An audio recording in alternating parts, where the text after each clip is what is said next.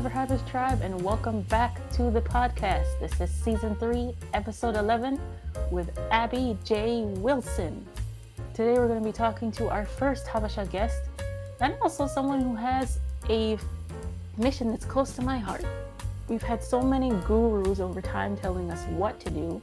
Now, the next generation for Industry Revolution 4.0 is showing us how to do it. So let's go ahead and meet Abby and hear some of her wisdom. Hey Abby, how you doing? Good. How are you? I'm doing pretty good. I was happy to have somebody from my hometown area, DC. yes, represent. represent.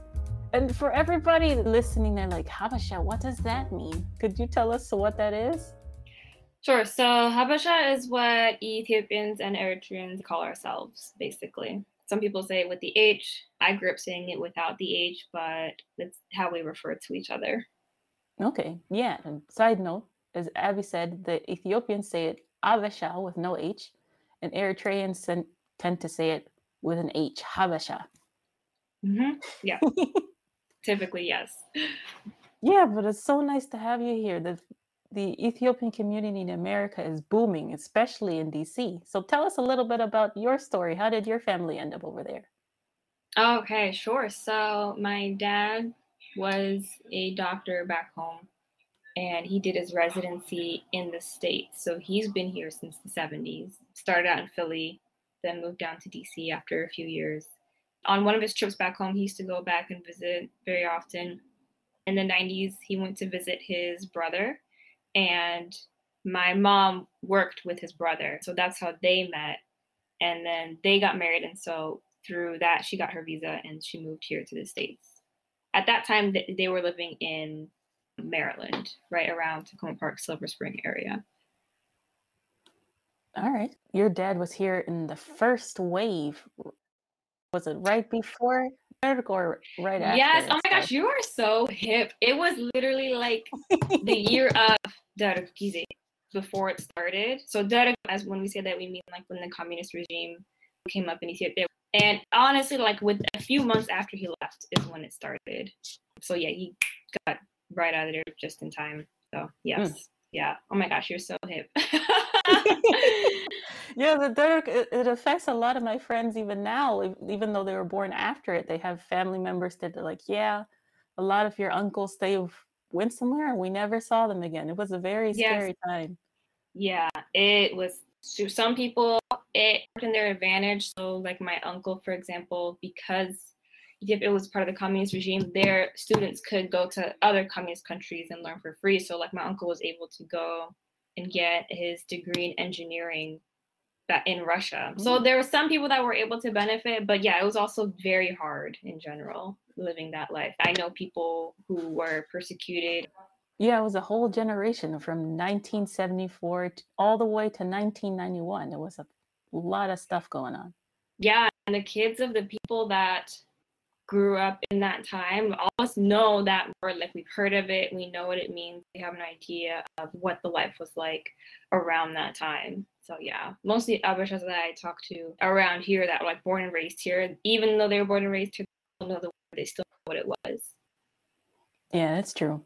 And for a person who's second generation i know as an american i haven't dealt with this but a lot of my friends they're latino second generation. Do you feel like you have trouble balancing your parents' culture with being American sometimes?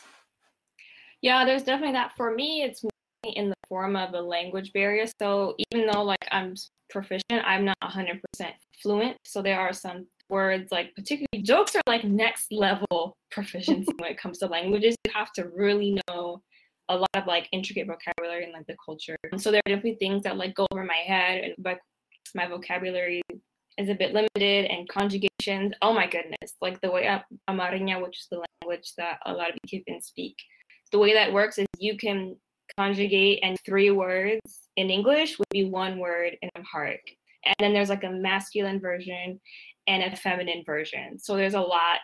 It's like tricky in your mind to go back and forth until of course like once you get to a certain point then you can flip back and forth no problem. But there is that kind of like that hump you have to get over. Because i grew up hearing and speaking it's been easy for me to get over that hump and get an understanding of it. So for me yeah as far as that disconnect between like me being an american my parents obviously being born and raised in ethiopia between me and them there wasn't very much friction in that way. So I'm lucky my dad has been here since the 70s, like I said. So he barely has an accent. He's super Americanized. He it doesn't even go back home that often. He still obviously wants me to know the culture and all of that, but he doesn't try and force anything or be like, oh, you have to be a certain way. It's so different because most Ethiopians are not like this. But even when it came to work, yes, he would have loved for me to be a doctor because he's a doctor. But when I decided that I would not go that route, there was still like a lot of freedom. There wasn't like a huge fight. Whereas I have friends who that conversation was a very hard conversation to have with their parents. Oh, I'm not going to be a doctor or an engineer, lawyer. And then my mom's similar, even though she came like in the 90s, her family, just the way she grew up, they, she was also very lenient. Still, because I live in Silver Spring, which is basically little Addis Ababa in America, there's so many Ethiopians here. It was very easy for me to have access to my culture. Any school I went to, there were other Ethiopians there. Some of them were born back home, some of them were born here. Even though I was born here, I was raised to have that instant connection with other Ethiopians. Like, oh, you're Ethiopian, let's be friends. Like, done. That's it. We're cousins. Great. Let's move on. Because I'm not like 100% fluent, there are times where I feel out of the loop. But other than that, as far as who I am as a person and like trying to fit into a certain box, I've never really had too much pressure with that. Yeah, that is definitely a blessing. Usually, when we think of people who are like, "No, I have to do this," we think of tiger moms and Asian cultures, but yeah, other cultures have that that issue too, where if you're not a doctor or lawyer or some other type of white collar professional, yeah, where you get paid a salary, then your family's, "What are you doing with your life?" yes, exactly. And don't even get me started on parents want them to like not only marry someone from their country, but then from their tribe that's not always easy depending on where you live in the United States. You can't really control those things. It's easy to say that when you are like in Ethiopia, okay, you have to marry an Ethiopian from this tribe. Okay, it's a little easier. I got a lot more options. But like out here, who knows who you're going to meet and be around. So that's like a, another thing that a lot of struggle with, especially the girls, because like, there's just a lot of quote unquote rules about who you should be with, who you should not be with. So there's also pressure there. Yeah, I know my husband's family at first they were very upset with him because I'm not Habesha, but they love yeah. me now. But at first they were like, "You couldn't find a Habesha girl in all exactly. of Germany. What's wrong with you?" yes, girl. Yes, it's. I again in that area, I'm also very blessed. Like a lot of my cousins did not marry Ethiopians. I did not marry Ethiopian, and our family has been like totally open to it. So that is again, it's not common. like I have friends who date behind their parents' backs because they don't want to have that conversation. Oh, he's not Ethiopian. Yeah, that's a whole conversation. You couldn't find a boy in your own tribe. Yeah, like. like it's not that simple. Like it's literally not that simple. My husband's family his aunt lives in Alexandria. So, of course, Alexandria, Virginia, a ton of Ethiopians there too in her apartment. So, she's also very familiar with the culture. And so, when he told her, Oh, I'm dating this Ethiopian girl, she was like, Have you met her father? He's like, Yeah. And he was okay with you? Yeah. And his aunt was like, Wow, this is like rare. You are lucky, man, because most Habesha dads would not be okay with you right up front. Like, they would need time to get acclimated. Yeah, for those so, of yeah. you who are thinking, what in the world are they talking about? If you've seen my big fat Greek wedding, it's like that. Yes. yes, it's not just that the Greeks who have a problem with it. It's a lot of cultures. yeah, like, mm-hmm. But now you have your own family, you're a mom, mm-hmm. and like you said, you you studied biochemistry and you decided yep. to do a car- career switch. How did all of that happen? I studied biochem, kind of like going in my father's footsteps a little bit. I did want to go into the medical field, not necessarily as a practitioner, but like more in administration. Get my master's in that was like the long term plan. Started working for insurance companies in administration. Then met my husband, got married. Then we had a, our daughter, and I always wanted 100% flexibility with my schedule. Let's be honest, most jobs are just not going to give you that, which is fair. They're within their right to have any kind of expectations on you to a certain extent. So I just knew right off the bat, both of us were like, mm, no, our priority is her, at least right now when she's super little. So I still wanted to work. I'm like, okay, what can I do from home? The internet is amazing. I know I can do something from home. So did some Googling, discovered a Reddit post actually of a web developer. And he basically talked about how he had started freelancing and in his first year he made around 100K from freelance web development. And I'm like, wait a hmm. minute, I can do web development because I had taken it as an elective. I took a web development class in college and I did really like it. I didn't think of it as a career to be a web developer. That just wasn't really something that I was familiar with. So when I graduated, was looking for a job that I could do from home, I found that I'm like, I could do this. So I brushed up on my skills. I learned copywriting as well. They're not just an online brochure. It's not just something that you put like a list of the most important information about your business, frequently asked questions. It's not that. It's so much more than that. If you do it right, it can really be a solid revenue generator. It can be a sales machine for your business. So that's my philosophy about web development once I found him and since I've been working. That kind of led me to copywriting because I'm like, okay, this is a sales machine. The words have to be on point. They cannot be something that I just wing it. You cannot wing the copy on your website. It's really hard to do. And so requires a lot of research. So I combine those two skills. And that's what I've been doing for the past year. Yeah, girl, you are a triple threat. You got web development, copywriting, and brand messaging. So some people yeah. are like copywriting, brand messaging. Are those the same thing? No. Please educate us. no. Okay. So how do I put this? Okay, so think of the Old Spice commercials, right? Where you have the dude on the horse smell like a man. That voice, that personality is the brand message. So if you were to describe that with some adjectives, you'd say, okay, they they poke fun at themselves, they're quirky, they're not too serious, they're poking fun at like chauvinism, like their brand messaging. And so how does that apply to the rest of their brand? It means that when they write copy, they write it in a certain voice. There are certain things that they're not going to say. An Old Spice piece of copy is not going to sound like a piece of copy from Apple. And when I say copy, I mean like the words for your business. Any words for your business that are written is considered copywriting. All but top brands, they have their own voice, and that is the brand message. So it's the voice, it's that core thing that you want to be known for as a brand. Whether you're Amazon, you just want to be known for being obsessed with your customers and being everywhere all the time whether you're Apple and you want to be known as like a luxury elite technology brand, not necessarily like the first on the market, but when they do come on the market, they are the best. That's like your brand messaging strategy. What is the face that you are putting out to the world? So, copywriting falls underneath that. Once you have determined, okay, these are our brand characteristics, we are, again, going back to Old Spice, we don't take ourselves too seriously. We are good at what we do, but we want to poke fun at chauvinism. We want to have a lighthearted voice.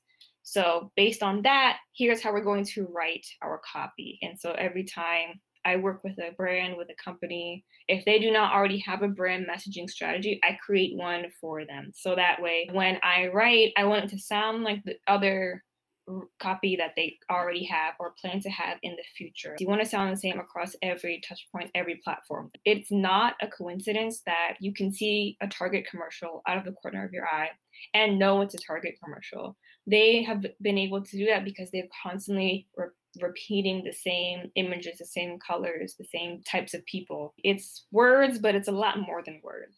So that's what I would say. That's like the main difference. Okay, yeah, that makes a lot of sense the way you explained it.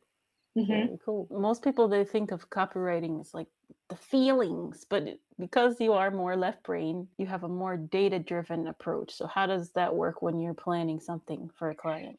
Yeah, the data driven approach to me is like the easiest and the best approach. So basically, what I do is I collect voice of customer data. And what that is, you are talking to customers, you're learning the market, and you are taking their words, like quotes from them, and you're putting it on the website. This is more for sales copy. But a lot of the headlines that I've written have been like straight from people's mouths, either they're my client or their customers or other people in the market. Because the goal of your copy is you want people to see themselves in your copy. You want them to land on your website and fundamentally know, okay, this product is for me. The only way you can really do that is to talk like they talk. Another thing that voice of customer data is really helpful at is you get to know what it is that your customers like about your product, right? The business might think, oh, they like our cars because they're super fast. When in reality, people like your cars because they're sleek, because of the way they look, because of the fuel economy, because they're comfy. It could be so many different things. You don't know by guessing, you know by talking to them. So that's essentially what voice of customer data is. So I collect that, I talk to customers, I talk to clients, I look at reviews, testimonials, I read the market, read um, even like Amazon book reviews if it's like a service. For example, say they help people get into a new career. I look at career development books, see the reviews, what are people looking at, how do they talk. That is like the main research that every copywriter should be doing. You don't want to just sit and figure it out and just poof, the words come out from your head. Copywriting is not nearly as creative as people think it is. Honestly, it's 80% research, 20% creativity. When it comes to picking out the words that you are going to use on the website, you do want to have an element of understanding how people work and what makes them tick and their feelings. And okay, this quote will work, but this one won't. But you can't make that decision if you have not done the research for the copy. So, yeah, I have a way more data driven approach than what most people would expect. Yeah, it's good for people to know that because there are still a lot of people that they they think copywriting is like a movie montage. You're just sitting there and thinking and be like, I got it. That's not no. how it works. no, I mean, here's the thing with copy as well. If you had a store window and think about like Christmas and people are like, wow, look at that window. Oh my gosh, look at all these little gadgets and gizmos, but they walk past the store because they weren't really interested in the store. The window took all their attention. That's what happens when you guess at copywriting and just looking for the most clever thing to say. People will be like, oh, look at those words. How did you think of what to say? If people are coming to you saying that, you didn't do it right. You want people coming to you saying, wow, that made me want to learn more about the product. I kept reading and wow, you want people to be raving about the product, not necessarily about the words that were written.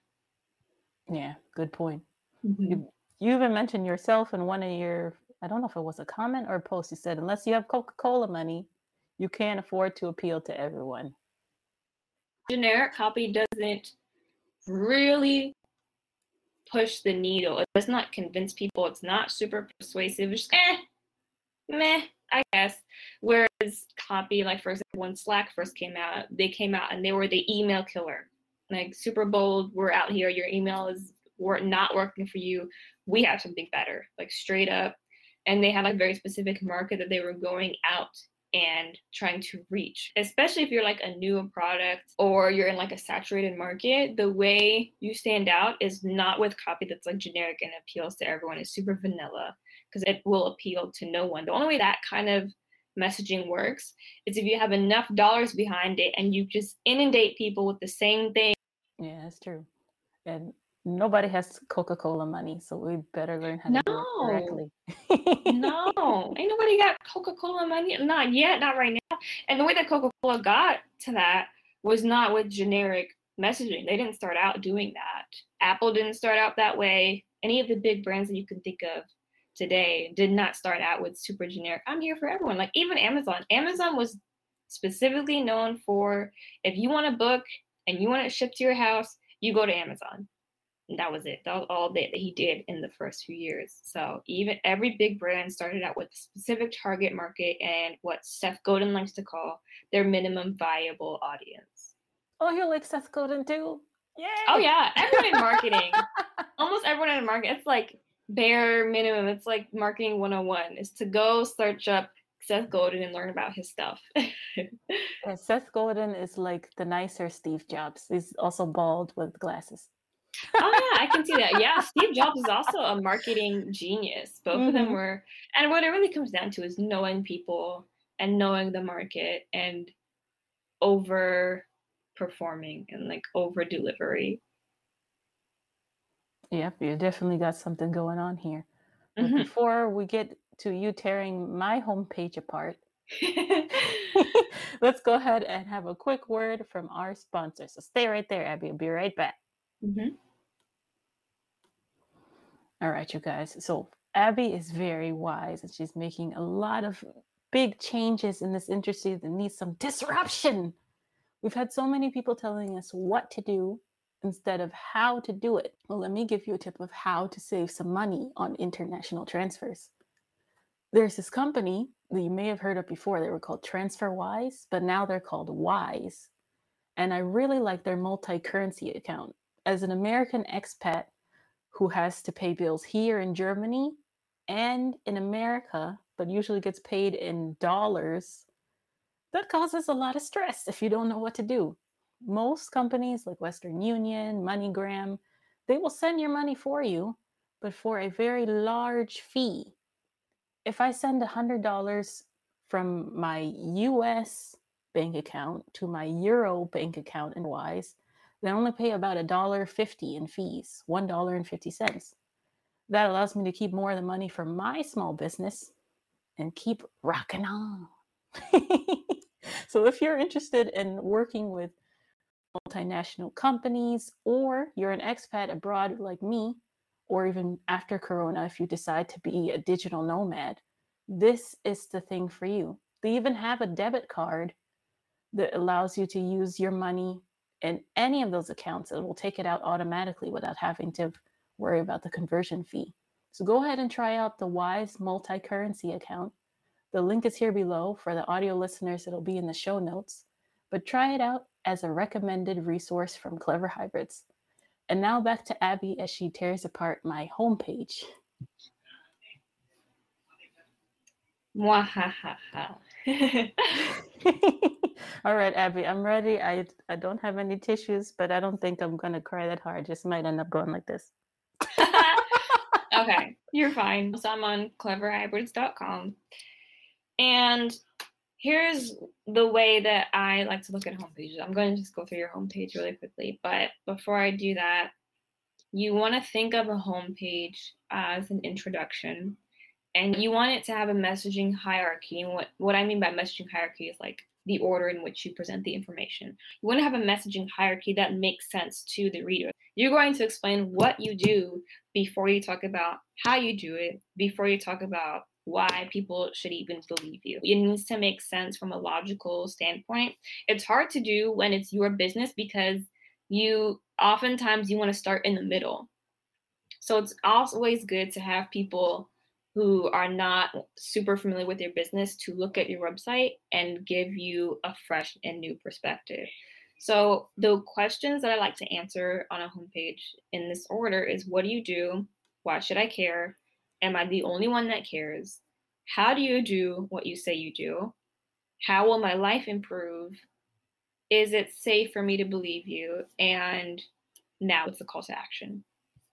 So when I'm looking at your website, I'm looking at the homepage from like a design perspective, which for me, even though I'm a web developer, honestly, it's not the design that's going to make people buy or work with you. It's the words that you're trying to get across to them. So while yes, design is important, it's only important as long as it is uplifting and supporting the copy. So when I look at the website and you have the logo really big and in the middle, it's taking up a lot of real estate and it's not the best use of that real estate. When people first land on your website, you only have a few seconds to convince them. But when I first land, the main thing that jumps out at me is the logo, but the logo is not going to convince me to work with you. It's the content. So as I scroll down and I'm looking at like the main headline, nothing in life is a straight line anymore. The 21st century moves too fast for rules. English proficiency is not enough. You need principles to help you navigate an international world that is multilingual and multicultural.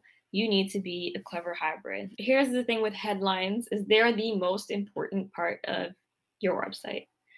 Because most people are not going to read every single word of your website. They're just going to scan through and see and what are they going to scan? They're going to scan your headlines. So you want to tell a full story with just your headlines before you really get into the descriptions and the paragraphs. So when I first landed and I see nothing in life is a straight line anymore, I really have no context for what it is that you were talking about until I keep reading. people are not always going to read. You want to treat your headlines like they're the only things that people will really read. So I would have this like a little bit more detail. Like I might even put English proficiency is not enough anymore as the main headline because then I have a good idea of what it is you're working in. And then scrolling down, it's good that you have the social proof here.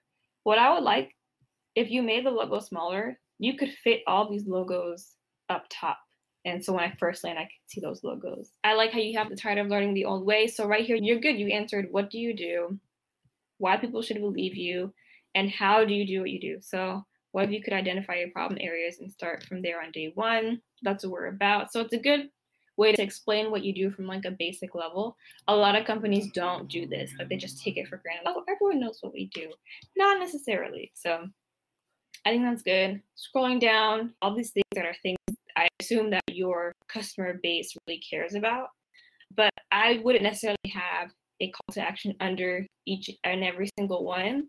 I would just have it down at the bottom because another thing with websites is there's like kind of a debate like should you have a lot of calls to action so you just have one i feel like it's important to have a call to action on the header when people land because even if they are not going to click on it right away you're subliminally messaging to them hey this is what i want you to do at some point and sticking in their head as they scroll down so when they see it for the second time, they're like, oh, okay, yeah, I knew they wanted me to do that. I'm okay with that. So You want to think about it again in terms of the messaging hierarchy. Do you want people to leave and the message before you even finish speaking? You want to get through it and convince them before you're like, okay, schedule a session. But I think these are good benefits, straight to the point.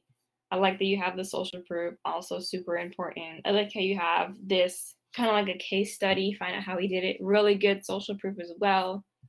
And down here, you have some of us learn by listening, others by reading. We have a blog, we have all these other things that you can look at.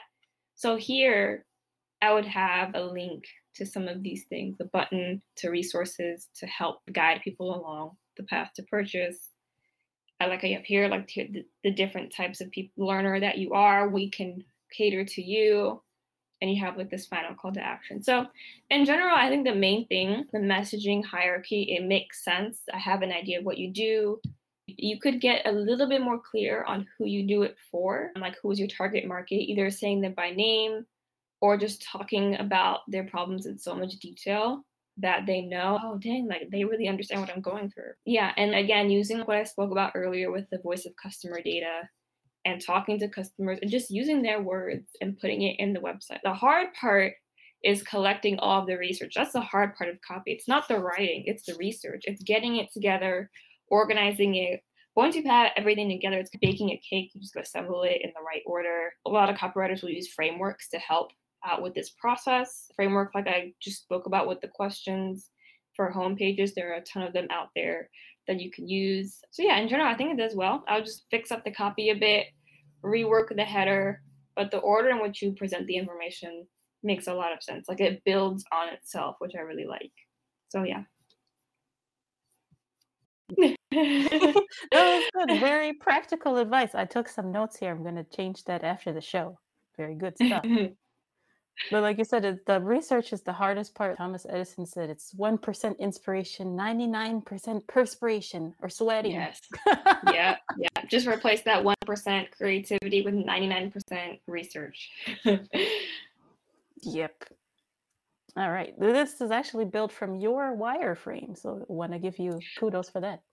Yeah, I figured that, hmm, I recognize the way everything's laid out. I like what you did with it. Like you added your own touch to it, like at the bottom, because I didn't have any kind of customer segmentation on the page.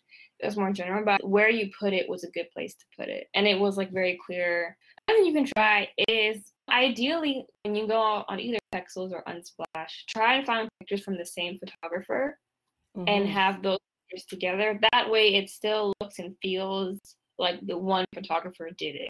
When you have a lot of pictures and they all have different filters and different lightings and different like settings, it's a dead giveaway. Okay, yeah, they just like cherry pick these from all over the place. But when you have one photographer who did a lot of them, it makes it look more custom. That's like a little trick that you guys can use when you're using stock photos. Because obviously, most people cannot get like a professional photographer and models to do the thing. But there are a lot of resources out there that you can still get like that custom look without going through the process of hiring a photographer and doing all of that. Okay, yeah, that's a good tip. I have to look at that. Unsplash is a very good source for photos. And there's another one that has black and brown people called nappy.co. If you're going to give me a score from A to D, how did I do? I'd say like a B. Hey, that's pretty good. Yeah, say mm-hmm. All right, yes. So, you guys, this is Abby's specialty. If you want to check that out on her website, this is her f- flagship thing where you can get your website audited. I'm not going to say the price because as she gets better and better, it will go up and up. she will help you make those small changes to see a big ROI, return on investment. Mm-hmm. Because not every website needs to be torn down and redesigned, right? Sometimes you just need to make a few tweaks in there. Think of it like a house. Like sometimes you need to gut your whole bathroom, which is what we're doing right now. sometimes you just have to make it like, oh, we'll just replace the curtains or we'll replace the fixtures or like little things. It's the same thing with the website. There's levels to fixing it, renovating it, quote unquote. Yeah, that's a good illustration. I like that. it's on the top of my mind right now. So everything in life is like owning a house and having to renovate it. Everything in life can I can I can compare I can draw that line because that's all I'm thinking about right now. everything in life is renovating a house. Oh my goodness. Yes. ay ay ay. So this is something that you've been talking about for a couple months now, and I think people still aren't paying attention. It might be the biggest thing that happened to the internet since Y2K. What is Google about to do? Oh, my chicken sandwich. Google is out here trying to give the people a better experience on websites. They call it the core web vitals. So think of it, and like you go to the doctor and they take your vitals, your blood pressure, all that. There are specific ranges that you want to be in to let you know, okay, I'm healthy or I'm not healthy. Same thing with these core web vitals. It's three specific things on your website that Google is going to check. They have a baseline like this is good, this is not good, and they're going to measure you up against that. Largest contentful paint, first input delay, and canonical shift, I think is what it's called. Those things are probably Greek to a lot of you guys. And they were to me too when I first saw. I'm like, why do they have to make it so complicated? They're actually very simple things. So the largest contentful paint, it's so hard to say. Basically, when people first land on your website, what is the biggest element? Is it a headline? Is it a picture? Once you figure that out, Google is going to measure how long does it take to load. It's like a way to measure because usually the biggest thing takes the longest to load. So if the, your image takes 1.5 seconds to load, Google's going to be like, okay, the main header is probably going to take at least 1.5 seconds to load. And they want it to be within a specific range because they don't want to send people to super slow websites. That's not really a good user experience. People are just going to bounce. So there's that. There's the first input delay. When you first land on a website, can you immediately start clicking on buttons? Can you start clicking on links? Or is there a delay? Google is going to measure how long it takes for your website to actually respond to people's clicks and people's scrolling and people's input. There's that. And the third is um, on YouTube or sometimes even on Google search pages, which I feel like is super hypocritical. But when you go on a page and you click on a link and the whole page shifts down because some pop-up ad pops up and then you accidentally click on the ad that you didn't want to go on and you're just like annoyed at the whole situation. So google is basically saying nah we're not going to let you guys do that. If you do that we're going to knock you down. And so that is what that last thing measures. Those are the three vital signs that they use to deliver a good user experience. So there is talk saying okay maybe they'll start using stamps on the Google search pages. That's TBD. That's just like in the rumor mill. But that whole thing launches sometime in May. And the weird thing about this algorithm update, because it is an algorithm update, it will affect how high up on the search results that you are. It's hard to say how much it will affect it. There's really no way to know for sure. But what's interesting about this update, two things. One, they announced it over a year ago which is very rare. Google usually does not give that much notice for any kind of algorithm update. Two, they have not one, not two, but six tools for people to use to measure those core web vitals. That's another kind of signal. It doesn't mean that everyone should go freak out if you're not passing it, because it is hard to pass if you're using like a website builder or like a different host, because a lot of the things are out of your hands if you're not a developer. If you have like big images, shrink them down. You don't need to upload like a 5,000 pixel wide picture when only 200 pixels is going to show up on the website. You can also use like tinypng.com to compress it. Don't use more than two to three fonts in your website. Make sure you have a good host that is like hosting your website because a lot of these things are up to them and they're out of your hands. Yeah, so we'll have to see if is it like a eh, like Y2K or is it a big game changer like HTTPS? We'll have to wait and see. Yeah, exactly, exactly. One thing that will help us not to freak out is nothing is set in stone. You can always change it if you need to. It's true, and Google's tools are really good. There's a Chrome extension called Lighthouse, and you can run it on your website, and it will tell you in detail what on your website is slowing it down. So they are very helpful. They also have a ton of resources on web.dev on like how to improve and get ready for this update.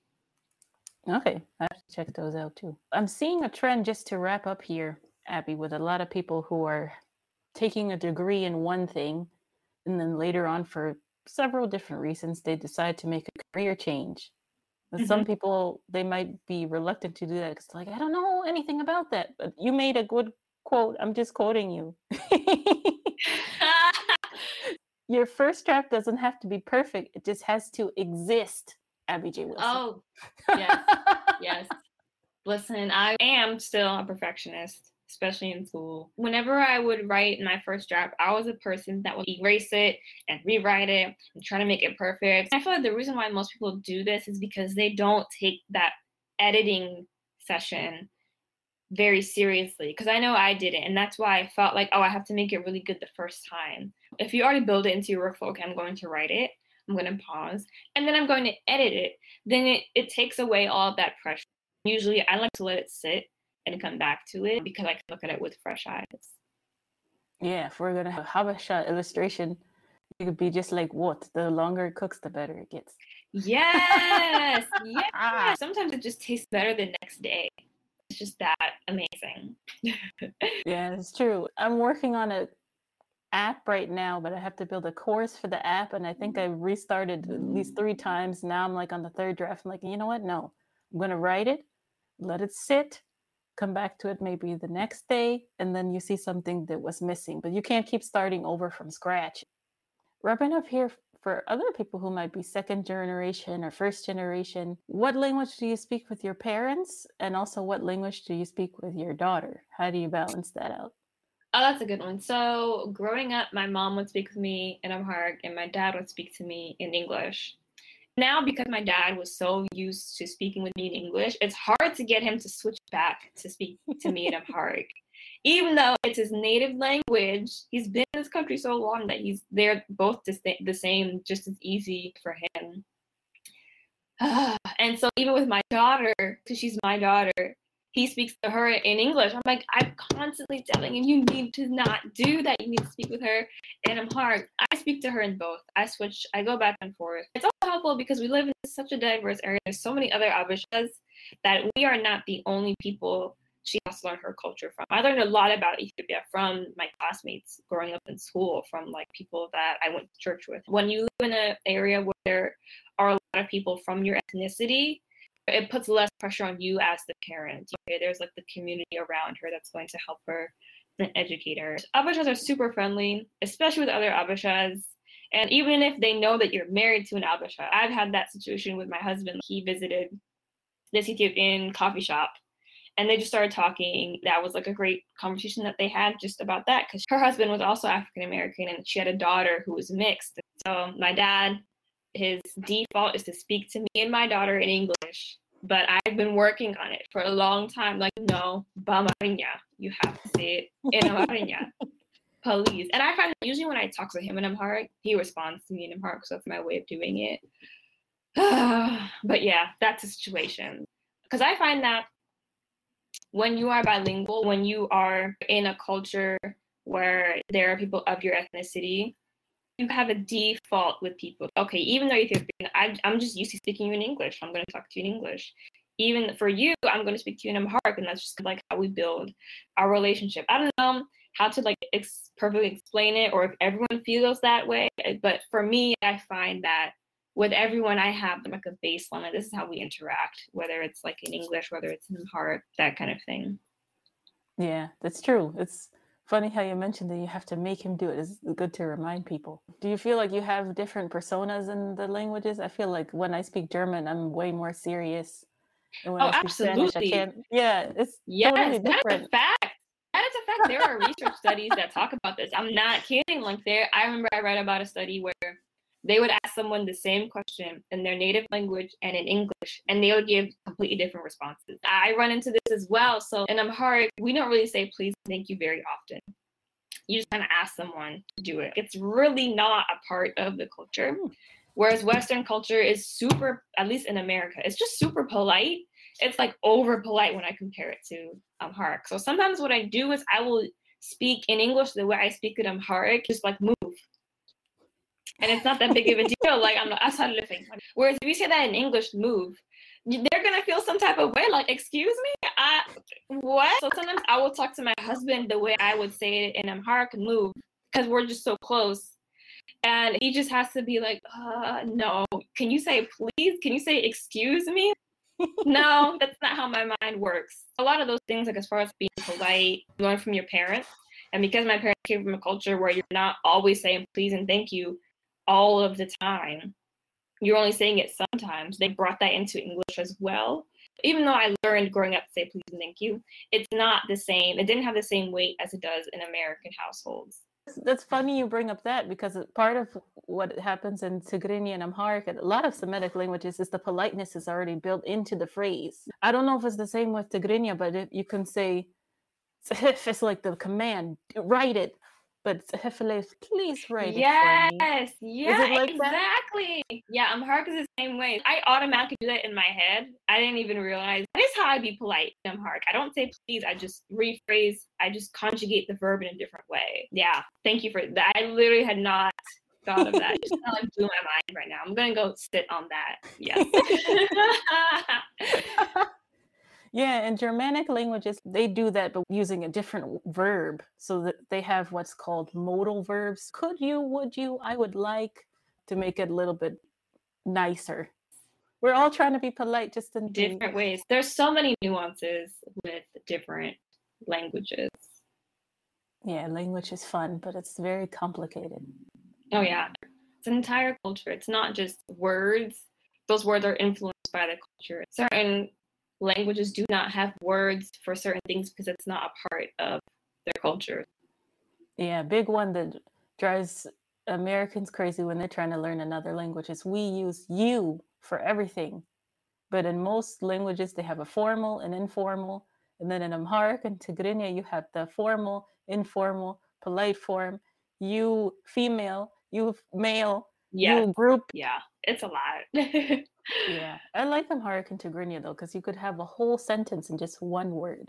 Literally, yes. Although it can really trip you up if you're speaking, especially for me because I speak Spanish as well. I learned Spanish like from a book, so I can refer back to those rules in Spanish because I know them. But in Amharic, I don't know the rules. I I just do it. If you're a native speaker, you don't always know all the grammar rules off the top of your head. You're not thinking about grammar as you're speaking. You're just speaking the way you've been taught. If it's a new word, I'm like, wait, I don't remember how I've heard people conjugate this, so I just have to figure it out, right?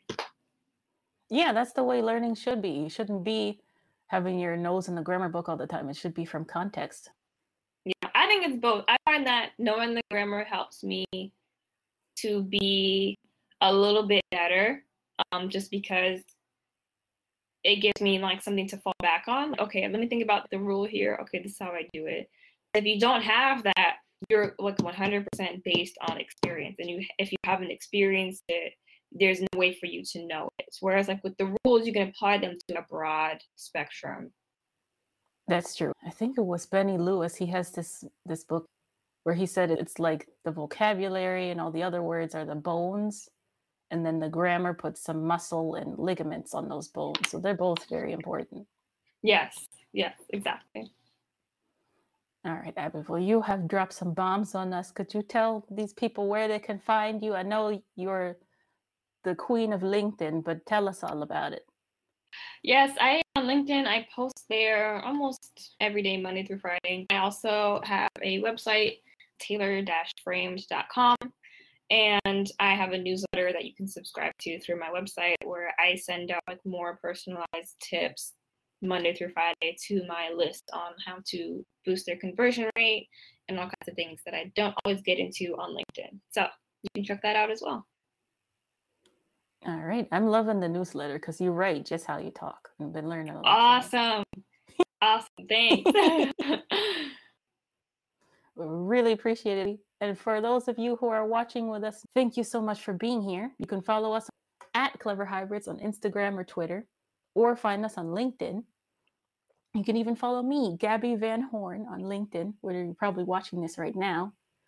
As I mentioned before, we're working on a course. And one of me and Abby's big pet peeves is people telling you what to do without showing you how to do it. It's like, why you leave me hanging, man? What's going on? so, this app that I'm working on is going to have a course that's not focusing on all these nouns. We're not going to be talking about any of that we're going to dive right in to the things that most people get mixed up how to pronounce ed how to use contractions what are these verbs that don't fit this ed formula how do you say a huge number things to help you sound more natural adding a little bit of grammar as seasoning but not as the main course so if you'd like to know more about that, go ahead and check out our website, cleverhybrids.com. Make sure you put your email in to be able to receive a notification when the course is ready and get a discount code for the pro course. Next, we, we will have our rescheduled interview with Maria. Hopefully, the internet is working. but until next time, remember nothing in life is a straight line anymore. And I'll see you then.